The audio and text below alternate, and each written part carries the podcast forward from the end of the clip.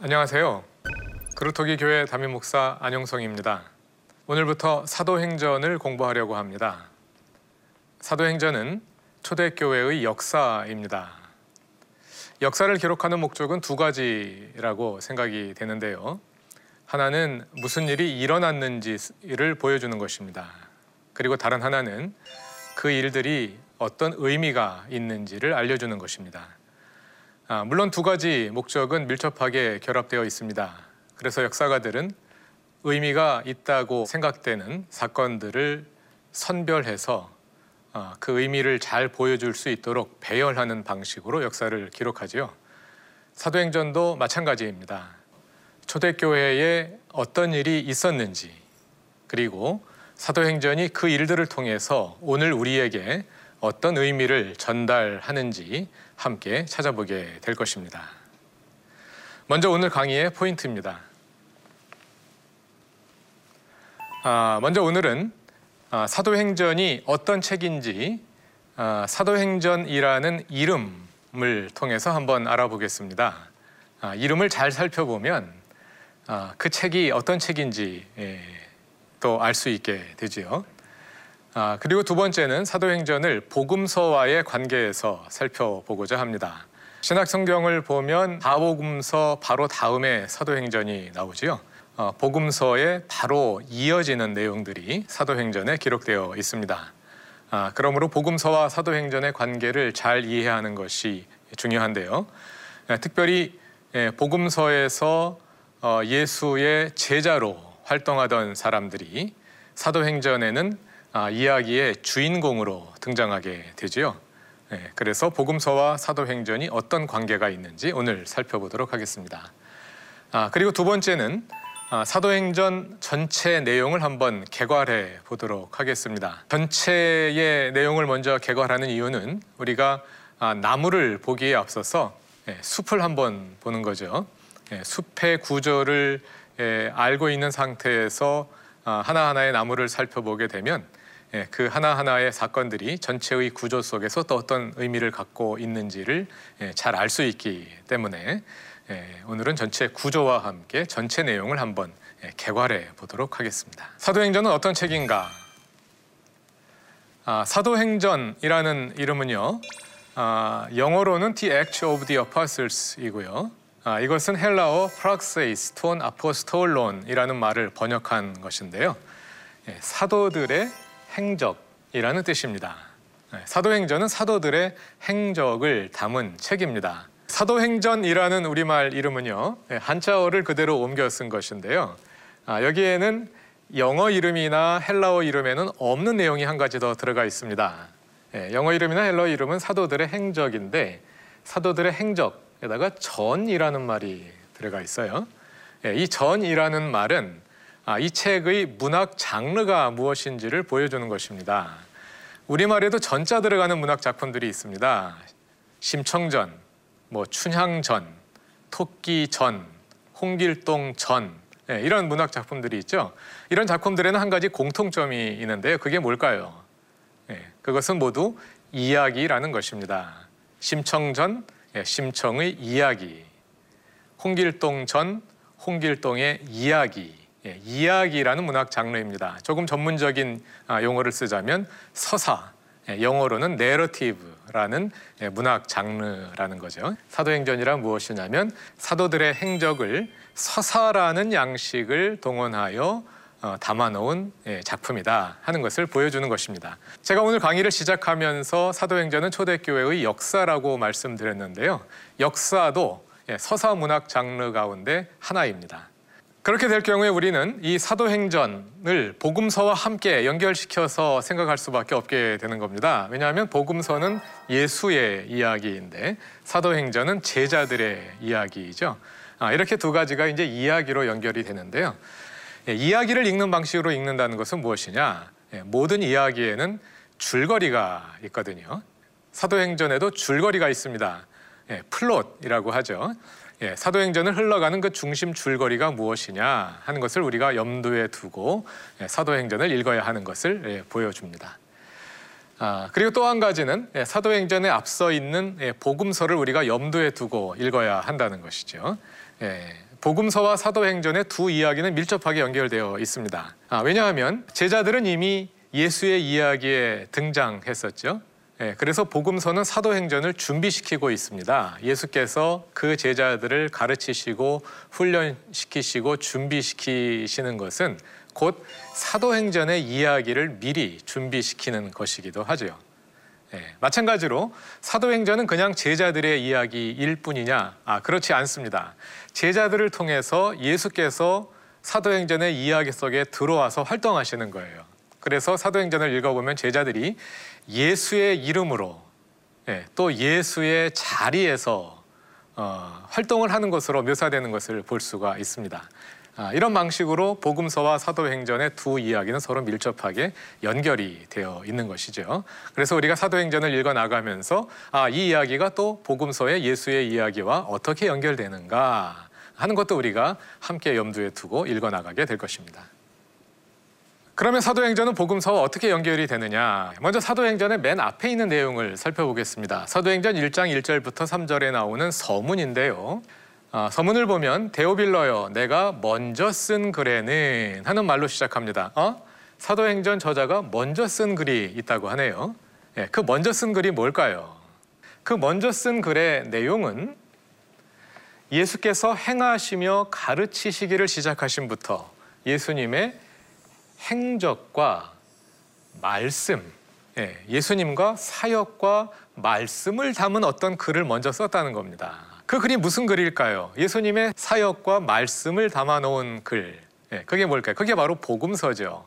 어, 아, 그러니까 사도행전의 저자는 사도행전을 쓰기에 앞서서 먼저 복음서를 썼구나 하는 것을 우리가 알 수 있게 되는 겁니다. 어떤 복음서일까요? 신약 성경에는 복음서가 네 권만 들어 있습니다만 아, 실제로는 훨씬 더 많은 복음서들이 기록되었어요. 마태복음, 마가복음, 누가복음, 요한복음 외에도 무슨 뭐 베드로의 복음서, 유다의 복음서, 도마의 복음서, 마리아의 복음서를 비롯해 가지고 수많은 복음서들이 쓰여졌습니다. 그러니까 그 가운데 어느 하나일 텐데요. 아, 그 가운데 먼저 우리가 알고 있는 복음서는 사복음서이니까 사복음서 가운데 혹시 사도행전의 저자가 쓴 책이 있지 않을까 하는 궁금증을 가지고 우리가 복음서를 읽어볼 수 있겠죠. 아, 그렇게 읽어보다 보면 어?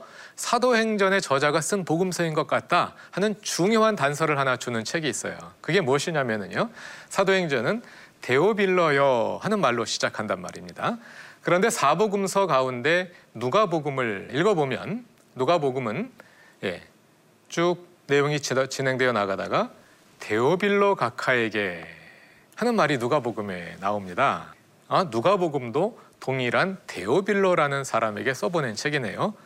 어, 그러면 누가복음이 사도행전의 저자가 쓴 그 복음서가 아닐까 하고 우리가 생각할 수 있게 되는 거죠. 예, 그래서 실제로 누가복음과 사도행전을 비교해 보면 두 책에는 많은 공통점들이 있습니다. 누가복음과 사도행전은 데오빌로라는 동일 수신자에게 보낸 책이라는 공통점을 갖습니다. 그리고 두 책을 비교해서 읽어보면요. 두 책에 사용되는 어휘와 문체를 포함해서 아, 이런 문학적인 측면에서 어, 굉장히 닮아 있어요. 예. 우리가 보통 이제 일반적으로도 어떤 사람이 쓴 글을 읽으면 어, 이거 누가 쓴 글인 것 같다 하고 느껴질 때가 있지 않습니까? 예, 여기에 사용되는 어휘나 문체들 이런 것들을 보면 이제 예, 글을 쓴 사람의 체취가 나타나기 마련인데 예, 두 책의 어휘와 문제가 상, 문체가 상당히 유사합니다. 세 번째로 두 책에 담겨있는 신학 사상이 예, 유사합니다. 예, 통일된 신학을 담고 있다는 것을 알 수가 있습니다. 그리고 문학적인 구조가 또 유사합니다. 이런 것들을 통해서 누가행전은 아, 동일 저자의 작품이다 하는 것을 대부분의 성서학자들이 인정합니다. 여기 누가행전이라는 용어가 나왔네요. 그래서 누가복음과 사도행전을 합쳐서 예, 영어로는 look, dash하고 act, 우리말로 누가행전, 예, 보통 이렇게 부릅니다. 아, 데오빌로라는 사람은 누굴까요? 아, 이 사람이 정확히 누구인지는 알기 어렵습니다. 그냥 성경에 데오빌로 각하라는 이름만 나오니까요. 그러나 일단 우리가 이제 알 수 있는 만큼 추론을 해보자면 이 각하라는 말은 아, 그 당시에 상당히 높은 지위에 있었던 사람을 부르는 말입니다. 예, 그래서 데오빌로 각하라는 말은 로마의 예, 상당한 수준에 있었던 관리가 아닐까 우리가 추론할 수 있는데요. 근데 정말 실존 인물인지 예, 누가복음을 쓸 때 정말 데오빌로라는 한 사람을 위해서 쓴 것인지, 예, 아니면 여러 사람을 위해 썼더라도 이 데오빌로라는 이름이 예, 본명인지 아니면 가명인지 뭐 이런 거에 대해서 여러 가지 예, 추론들이 있어요. 아, 우리가 한 가지 생각해 볼 수 있는 것은 아, 그 당시 책을 쓰면서 서문에 그 책을 어떤 사람에게 헌정하는 일들은 아, 많이 있었던 일이라고 합니다. 아, 요즘에도 우리가 책을 쓸 때 보면 뭐 이 책을 누구에게 바칩니다 하고 헌정하는 경우가 많이 있지 않습니까? 이제 그런 식으로 헌정을 한 것이고요. 아, 이 경우에 아마도 이 데오빌로라는 사람은 누가복음과 사도행전의 저술을 후원한 사람이 아니었을까 하고 생각해 볼 수 있습니다. 아, 왜냐하면 책을 쓴다는 것은 어, 상당히 많은 경비가 필요한 일이거든요. 시간도 상당히 많이 들고요. 요즘처럼 뭐 컴퓨터로 책을 쓰는 것도 아니고 예, 모바일 폰을 가지고 다니면서 책을 쓰는 그런 것이 아니기 때문에 상당히 많은 시간이 들고, 그럼 그 시간 동안 일을 하지 못하니까 예, 그 기간 동안 먹고 살 수 있는 비용도 있어야 되고, 또 책을 기록하는 그 자체에도 엄청난 비용이 필요하고 돈이 있어야 된단 말이죠. 그러니까 본인이 돈이 있든지 아니면 누가 돈을 후원해 주든지 해야지 책을 쓸 수가 있는 건데, 아마도 데오빌로라는 사람이 아, 누가복음의 저술을 후원한 사람이 아니었을까 이렇게 추론하기도 하고요. 아, 또 이 이름이 재미있는데요. 헬라어로 세오필로스라는 이름인데요. 이 이름은 하나님을 뜻하는 세오스와 예, 친구를 뜻하는 필로스를 합친 말입니다. 하나님의 친구 이런 뜻이에요. 아, 이 이름이 심상치 않죠. 그래서 어떤 사람들은 아, 이것은 한 사람의 이름이 아니라 예, 모든 그리스도인들을 가리키는 거다, 아니면 누가행전이 목표로 삼고 있는 어떤 특정 독자들의 그룹을 가리키는 예, 그런 이름이다 하고 추론하기도 합니다. 어쨌든 뭐 우리가 정확히 알 수는 없고요. 예, 데오빌라는 이, 이 이름에 대해서 우리가 생각해 볼 수 있는 아, 점들입니다. 아, 그 다음에는 누가행전의 언어와 신학의 통일성이 있다고 말씀드렸습니다. 아, 누가복음과 사도행전에 사용되는 헬라어는 아, 신약성경 저자들 가운데서도 매우 특출난 그런 헬라어입니다. 아, 신약성경 전체가 헬라어로 기록되었지만 대부분의 책들은 헬라어를 모국어로 한 사람들이 쓴 것이 아니라 아, 헬라어를 외국어로 배운 사람들이 쓴 책이다 이렇게 판단되거든요. 아, 그런데 누가행전만큼은 아, 이 사람은 어렸을 때부터 헬라어를 모국어로 배운 사람이다 이렇게 성서학자들이 판단을 합니다. 누가복음과 사도행전 두 책만 그렇거든요. 그러니까 두 책의 특징이 또 아주 눈에 띄게 드러날 수밖에 없겠지요. 예, 그리고 또 한 가지, 예, 우리가 이제 공부해가면서 뭐 사실 어휘와 문체, 신학 이런 내용은 사실 너무 어려워서 우리가 뭐 그렇다고 하니까 그런 줄 알지만 실제로 확인하기 어려운 측면들이 있지만, 이 구조에 대해서는 우리가 실제로 책을 읽으면서 우리가 직접 우리 눈으로 확인해 볼 수 있는데요. 여러 가지 가운데 두 가지만 말씀을 드려보겠습니다. 한 가지는 두 책이 모두 성령으로 시작된다는 겁니다. 누가복음의 이야기는 아, 예수님이 성령으로 말미암아 잉태된 그 사건으로부터 시작되죠. 예, 사도행전은 오순절에 성령이 강림하신 사건으로 시작됩니다. 예, 둘 다 성령으로 시작돼서 성령의 이야기로 이끌려져 나간다는 공통점이 있고요. 예, 뒷부분을 보면은요, 두 책 모두 예루살렘에 올라가서 순환당하는 모습을 보여줍니다. 누가복음은요, 누가복음 구장 오십일절부터 십구장 사십사절까지가 예수께서 갈릴리 사역을 마치시고 예루살렘으로 올라가는 긴 이야기가 기록되어 있어요. 여행 이야기가 기록되어 있습니다. 그리고 나서 예수께서 예루살렘에 올라가신 후에는 붙잡히시고 또 신문을 당하시고 십자가에 돌아가시고 부활하시고 하는 순환 이야기가 이어지죠.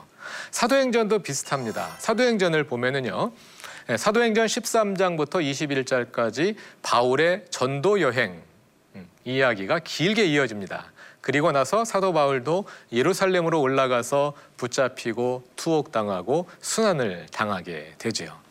예, 이런 공통점을 우리가 찾아볼 수 있겠습니다.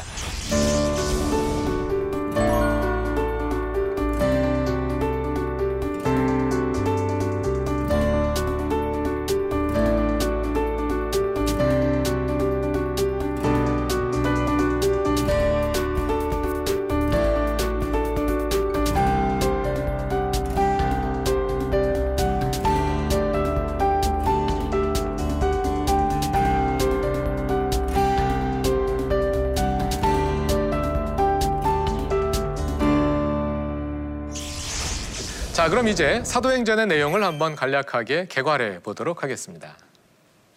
사도행전을 보면은요, 맨 앞에 사도행전 전체의 내용이 요약되어 있어요. 여러분들이 잘 아시는 말씀입니다. 오직 성령이 너희에게 임하시면 너희가 권능을 받고 예루살렘과 온 유대와 사마리아와 땅끝까지 이르러 내 증인이 되리라. 이 말씀이 사도행전 전체의 요약입니다. 네, 여러분들 사도행전을 한마디로 요약하라 그러면 뭐라고 요약하실 수 있겠어요? 사도행전은 제자들이 성령을 받고 예루살렘과 온 유대와 사마리아와 땅끝까지 이르러 예수의 증인이 되는 이야기가 바로 사도행전입니다. 네, 여러분들이 알고 있는 사도행전 내용 가운데 혹시 이 요약에 안 들어가는 내용 생각나는 거 있습니까? 일 장부터 이십팔 장까지가 모든 내용이 여기 다 들어갑니다. 기가 막히게 요약해 놓은 거예요. 네, 자, 이 내용을 우리가 좀 더 구체적으로 살펴볼 수 있겠는데요. 아, 사도행전 전체를 어, 일 부와 이 부 크게 두 부분으로 나누어 볼 수 있습니다. 제일 부는 일 장부터 십이 장까지 예루살렘 교회의 이야기입니다. 제일 부 가운데 전반부는 예, 예루살렘 안에서 일어난 일을 보여줍니다.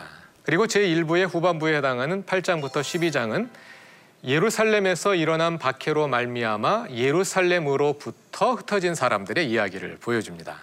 그래서 일 부 전체는 예루살렘 교회의 이야기라고 할 수 있고요. 예, 제이 부는 사도 바울의 이야기입니다. 예, 사도 바울의 전도 여행이 삼 차에 걸쳐 어, 기록되어 있는데요. 그 가운데 제일 차 전도 여행이 끝난 후에 예루살렘에서 어, 열린 사도회의에 대한 기록도 있습니다. 그리고 예, 바울이 전도 여행을 마친 후에 예루살렘에 올라가서 순환당한 후에 예, 죄수의 몸으로 로마로 호송되어 가는 이야기가 사도행전의 나머지 부분을 읽고 있습니다. 이 내용을 조금만 더 상세하게 살펴보도록 하겠습니다. 제일 부 예루살렘 교회의 이야기를 조금만 더 자세하게 살펴보겠습니다. 제일 부 가운데 전반부는 예루살렘 안에서 일어난 일입니다. 아, 제일 장에는 성령 강림을 기다리는 제자들의 모습을 보여주고요. 이 장에서는 오순절 성령 강림과 그에 이은 베드로의 설교가 담겨 있습니다. 그리고 삼, 사, 오 장에는 예루살렘 교회가 성장해가는 모습을 보여주는데 그 가운데 수많은 박해가 이루어집니다. 그 박해의 주역은 산헤드린입니다. 성경에서 공회 또는 의회라고 기록되는데요. 유대인들의 자치의회입니다. 최고 기관입니다. 그 산헤드린의 박해가 이어지지만 그 박해를 견디면서 꿋꿋하게 교회가 서가는 모습이 기록됩니다. 아, 그런데 이렇게 박해를 잘 이어, 이겨냈음에도 불구하고 교회 내에 갈등이 일어났어요. 예, 그래서 교회 내에 특히 히브리파와 헬라파라고 부르는 두 그룹 사이에 갈등이 일어나고 그 갈등을 해결하는 예, 이야기가 육 장 아, 전반, 초반부에 기록이 되고요. 그 일곱 사람 가운데 하나인 스데반이 예, 순교하게 되는 이야기가 또 제일 부의 마지막 부분에 기록되어 있습니다. 이것이 예루살렘 교회의 이야기입니다. 아, 제일 부의 후반부에는 아, 예루살렘에 일어난 박해로 말미암아 예, 스데반이 순교를 당하고 순교를 기화로 예루살렘의 그리스도인들에 대한 대박해가 일어나거든요. 그 박해로 말미암아 흩어진 사람들의 이야기가 기록되어 있습니다. 그리고 이 흩어짐을 통해서 비로소 이방인 전도가 시작이 됩니다. 팔 장 맨 앞부분에는 예루살렘의 대박해로 예, 흩어지는 그 사건이 기록되어 있고요. 그 흩어진 사, 사람들이 사방으로 흩어져 나갑니다. 예, 이 팔 장에 이어지는 이야기는 순차적으로 기록된 것이 아니라요. 예, 이쪽으로 흩어진 사람들, 이쪽으로 흩어진 사람들, 이쪽으로 흩어진 사람들, 사방으로 흩어진 사람들의 이야기인데 그 가운데 빌립이, 일곱 사람 가운데 하나인 빌립이 사마리아에 내려가서 복음을 전하고 또 최초의 이방인 전도 사건이라고 할 수 있는 이디오피아의 내시를 예, 전도하는 사건이 기록되어 있고요. 그 다음에는 예, 사울이 회심하고 전도자가 되는 이야기, 그리고 그 다음에는 베드로가 고넬료의 가정을 전도하는 이야기, 그 다음에는 예, 안디옥 교회가 설립되는 이야기. 안디옥 교회는 이방인 교회의 중심 교회거든요. 유대인 교회가 교회의 중심이 예루살렘이라면 이방인 교회의 중심이 안디옥 교회입니다. 안디옥 교회가 설립되는 이야기. 그리고 마지막으로 십이 장에는 다시 예루살렘에서 사도들에 대한 박해가 일어나게 되고 그 박해를 주로 주도했던 헤롯, 성경에는 헤롯이라고 나옵니다만 헤롯 아그리빠 일 세가 최후를 맞이하게 되는 이야기가 제이 부의 후반부에 기록되어 있습니다. 제이 부는 사도 바울의 이야기입니다. 그 가운데서도 전반부는요, 바울의 전도 여행 이야기라고 말할 수가 있어요. 그래서 제일 차 전도 여행 제일 차 전도 여행의 결과 수많은 이방인들이 교회에 들어오게 되었는데 그들에게 율법과 할례를 요구할 것이냐 말 것이냐 하는 문제로 예루살렘에서 사도회의가 열립니다. 그에 이은 제이 차 전도 여행과 제삼 차 전도 여행 그리고 모든 여행을 마치고 바울이 예루살렘으로 올라가는 이야기가 기록되어 있습니다. 그리고 제이 부의 후반부에는 예루살렘에 올라간 바울이 붙잡혀서 투옥되고 또 가이사랴로 이송돼서 또 다시 투옥되고 신문당하고 그 가운데 바울이 가이사에게 항소하게 되죠. 그래서 그 항소가 받아들여져서 로마로 호송되고 마지막으로 로마에 구금된 채 복음을 전하는 이야기로 사도행전의 모든 이야기가 마무리되죠. 이 전체를 사도행전 일 장 팔 절로 요약할 수 있는 겁니다. 성령이 너에게 임하시면 너희가 권능을 받고 예루살렘과 온 유대와 사마리아와 땅끝까지 이르러 내 증인이 되리라. 아, 이 요약을 중심으로 사도행전을 다시 이, 살펴보자면 여기서 크게 세 가지 포인트를 찾아낼 수 있습니다. 하나는 사도행전은 성령의 이야기라는 것입니다. 성령이 너희에게 임하시면 너희가 권능을 받고 그로 말미암아 사도행전의 모든 이야기들이 예, 이어져 나가는 것이거든요. 예, 그래서 우리가 사도행전을 읽을 때 한 가지 예, 가, 아, 우리가 볼 수 있는 포인트는 사도행전이 어떻게 성령의 이야기가 되는가 예, 하는 아, 관점으로 우리가 사도행전을 읽어볼 수 있습니다. 예, 두 번째 포인트는 예루살렘으로부터 온 유대와 사마리아와 땅끝까지 확산되어 나가는 지리적인 구조입니다. 우리가 사도행전을 읽을 때 이 사도행전의 지리적인 구조를 잘 관찰하면 거기에서 또 재미있는 또 의미 있는 포인트들을 많이 얻어낼 수 있습니다. 그 다음에 세 번째는 그 결과 예수의 제자들이 예수의 증인이 된다는 것이죠.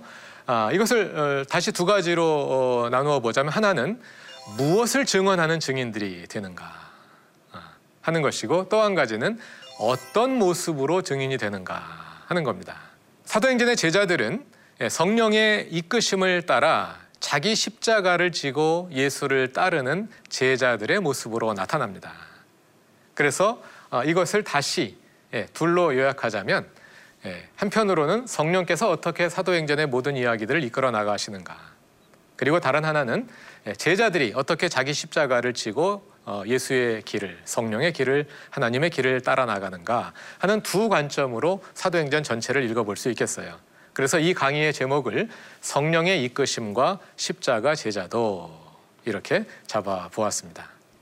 그래서 우리는 앞으로 사도행전을 계속해서 읽어나가면서 어떻게 성령께서 이끄시는가 그리고 제자들이 어떻게 예수를 따라가는가 이 두 가지 관점으로 사도행전을 관찰하며 읽어나갈 수가 있겠습니다. 오늘의 적용은요, 예, 단지 오늘 하루만을 위한 적용이라기보다는 앞으로 우리가 사도행전을 계속해서 공부해 나가면서 아, 유념해야 될 점들을 한번 말씀드려보고자 합니다. 먼저 아, 우리가 사도행전을 읽어나가면서 어, 궁극적으로 얻고자 하는 목표가 한 가지 있다면 그것은 어떻게 하면 예, 성령에 이끌려 살아감으로 나의 이야기가 성령의 이야기가 되게 할 수 있을까 하는 질문입니다. 앞으로 계속해서 사도행전을 공부하시면서 이 질문을 염두에 두시고 어떻게 하면 나의 이야기도 성령의 이야기가 될 수 있을까 함께 고민해 보실 수 있기를 바랍니다. 두 번째는 우리가 사도행전을 읽으면서 어떤 기대를 가질 것이냐 하는 문제예요. 아, 이것은 특히 교회의 지도자들에게 드리고 싶은 말씀인데요. 아, 사도행전에는 교회가 아, 정말 놀라운 속도와 힘으로 확장되어 나가는 이야기를 담고 있습니다. 그래서 많은 분들이 사도행전을 읽으면서 아, 우리 교회도 사도행전의 교회처럼 이렇게 놀라운 속도로 성장하고 발전해 나갔으면 참 좋겠다 하는 마음으로 사도행전을 읽을 수 있어요. 지금까지는 그렇게 읽어왔습니다. 예, 그러나 이제부터는 기대를 좀 바꿀 필요가 있을 것 같아요. 왜냐하면 한국교회 성장이 중지되지 않았습니까? 예, 물론 계속되는 성장을 우리가 바랄 수 있습니다만 이 시점에는 우리가 교회 성장이라는 관점보다는 다른 관점을 가질 필요가 있을 것 같아요. 사도행전은 진정 교회란 무엇이냐 하는 것을 보여주거든요. 바른 교회가 무엇이냐 하는 것을 사도행전이 보여줍니다. 그래서 우리가 사도행전을 읽어나가면서 앞으로는 우리 어떻게 하면 우리도 사도행전 교회처럼 성장할 수 있을까 하는 질문도 물론 좋지만 그거보다 더 앞서서 교회가 무엇일까? 교회의 본질은 무엇일까? 하는 질문을 가지고 또 그런 기대를 가지고 사도행전을 함께 읽어나가면 더 좋을 것 같습니다. 또 한 가지 말씀드릴 것은 우리가 어떤 자세로 사도행전을 공부할 수 있을까? 사도행전에 보면 베레아 교회의 사람들이 나옵니다. 사도행전 십칠 장 십일 절 이하에 나오는데요. 우리가 이 베레아 사람들로부터 아주 중요한 것을 배울 수 있습니다. 사도행전 십칠 장 십일 절을 보면은요, 베레아 사람들은 데살로니가에 있는 사람들보다 더 너그러워서 간절한 마음으로 말씀을 받고 이것이 그러한가 하여 날마다 성경을 상고함으로. 자, 여러분 강의를 들으면서 무조건 아멘하지 마시고요. 네, 강의를 들은 다음에 아, 정말 그런가 하고 사도행전을 한번 읽어보실 수 있기를 바라요. 사도행전을 읽어보면서 아, 그 내용이 정말 그런가 하고 확인해 보실 수 있기를 바라고요. 또 나아가서 이 내용이 정말 맞나? 예, 오늘 사도행전 강사가 거짓말한 건가? 뭐 이런 질문만 던지지 마시고, 예, 나의 삶이 정말 그러한가? 예, 사도행전이 이렇게 말하는데 나의 삶도 그러한가? 하고 물으면서 우리가 사도행전을 함께 읽어나갔으면 좋겠습니다.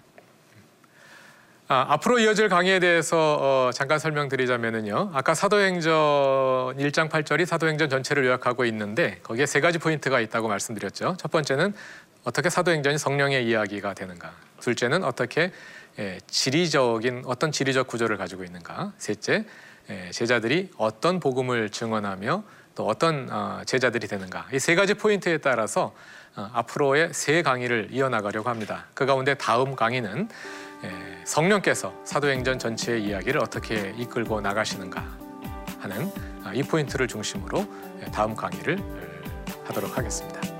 다음 주에 뵙겠습니다.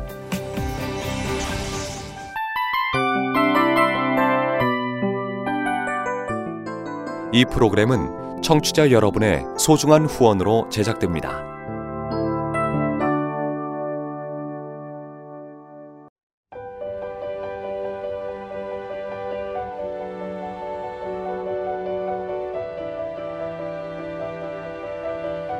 세상에는 수많은 교회들이 있지만 더 깊이 있는 말씀 강해를 찾기 위해 크기로만 교회를 선정하지 않습니다.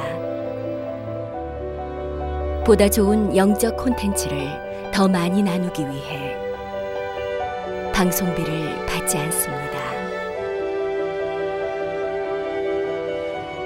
일 년 삼백육십오 일 복음만 전하고 싶어서 우리는 광고를 하지 않습니다. 온누리의 복음을 땅끝까지 씨지엔 티비와 함께 땅끝 선교사가 되어주세요.